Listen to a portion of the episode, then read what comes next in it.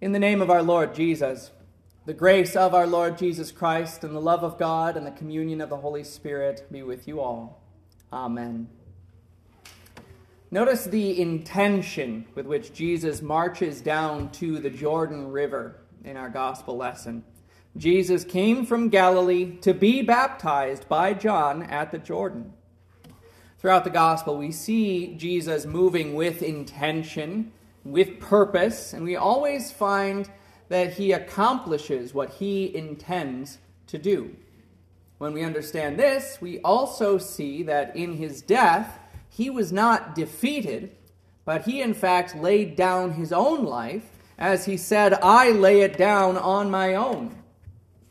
And that death, you know, was necessary also and proper to fulfill all righteousness. As with all his life, in his baptism, too, Jesus fulfills all righteousness. In this defining moment, he takes the place of sinners and he gives adoption as sons. The conversation Jesus has with his cousin, John the Baptist, in this account is important. John tried to stop him, saying, I need to be baptized by you, and yet you come to me? And there's context for this objection. Remember John's role, preparing people for the coming of the Messiah. He'd been preaching and baptizing for some amount of time prior to this, and Matthew records one of his sermons just before Jesus was baptized, in which John was speaking to the Pharisees and Sadducees, rebuking them for their hypocrisy. And John said this I baptize you with water for repentance, but the one who comes after me is mightier than I I am not worthy to carry his sandals. He will baptize you with the Holy Spirit and fire. And John believed that now was the end of this waiting.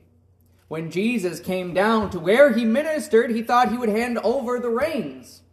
He'd been telling everyone about the glory and fire to be found in the one coming after him. And now, he thought, now they would see it. But for this glorious Messiah to stoop down, to be baptized by this lowly servant who wasn't worthy to carry his sandals, John was rattled.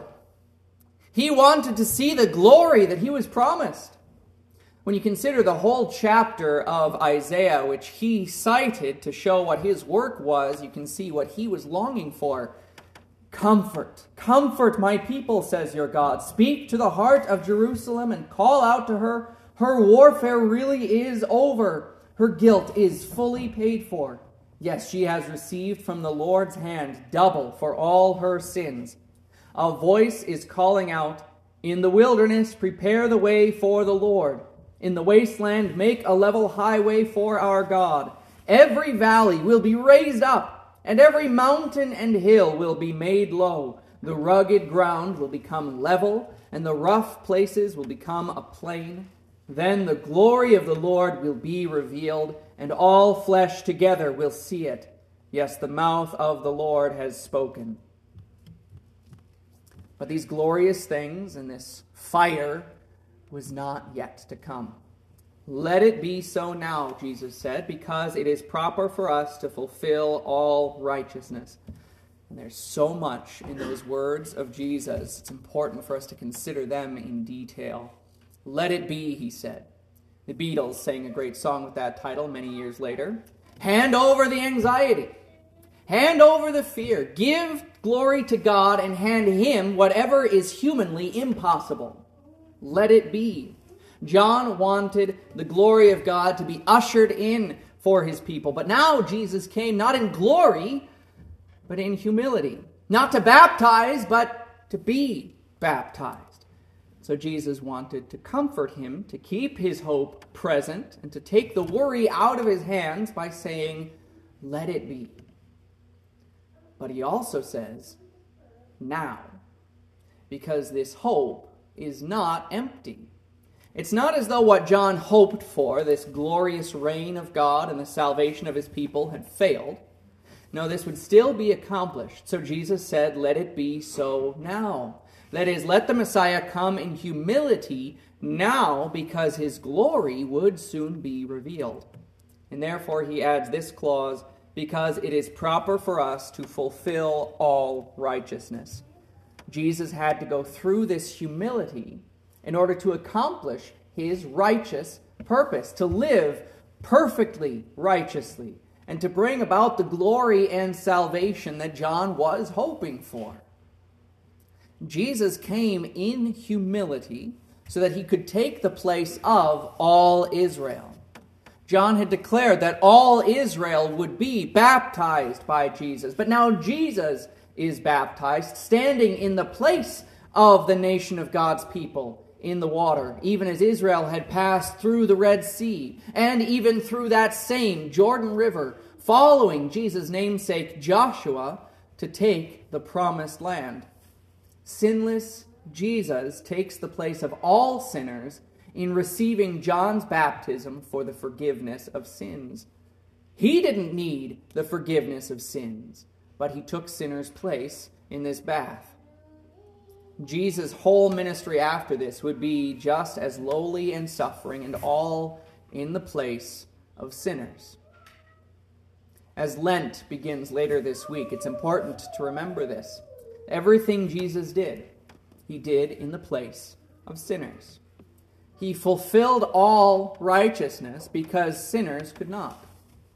In his first great sermon recorded by St. Matthew, Jesus said, Do not think that I came to destroy the law or the prophets. I did not come to destroy them, but to fulfill them. Indeed, I tell you that unless your righteousness surpasses that of the Pharisees and experts in the law, you will never enter the kingdom of heaven. And this is a righteousness you and I cannot attain. It had to be given by Jesus. And he begins to provide it here. The Father spoke to him from the heavens, This is my Son whom I love. I am well pleased with him. Because Jesus was taking the place of sinners, and God is well pleased with him, therefore God is also well pleased with you, to whom he gave adoption as sons. When Jesus encouraged John to let it be so now, he was appealing to his eyes of faith.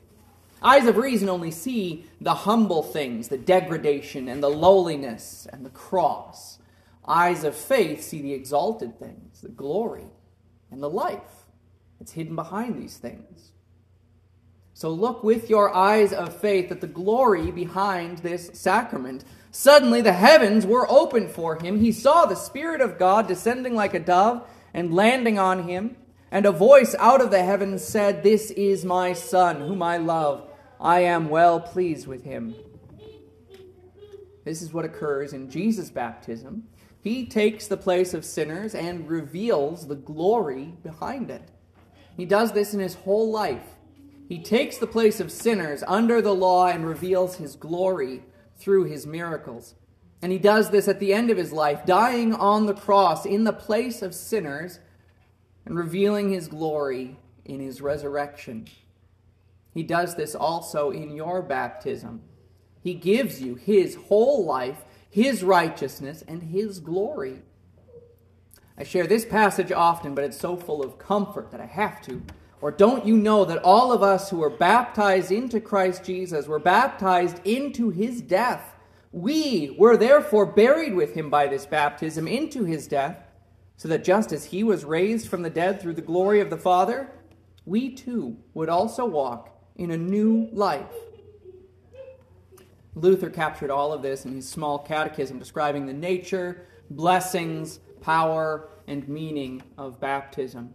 Baptism is not just water, but it is the water used according to God's command and connected with His word, Luther wrote. And therefore, this water, fulfilling all righteousness, gives you Jesus' righteousness. Baptism effects forgiveness of sins, delivers from death and the devil, and gives eternal salvation to all who believe this, just as the words and promises of God declare. Because God put this word and promise into baptism, you receive that word and promise in your baptism. You receive Jesus, who is the Word of God, so that he dwells in you. As St. Paul said, I have been crucified with Christ, and no longer I who live, but Christ lives in me.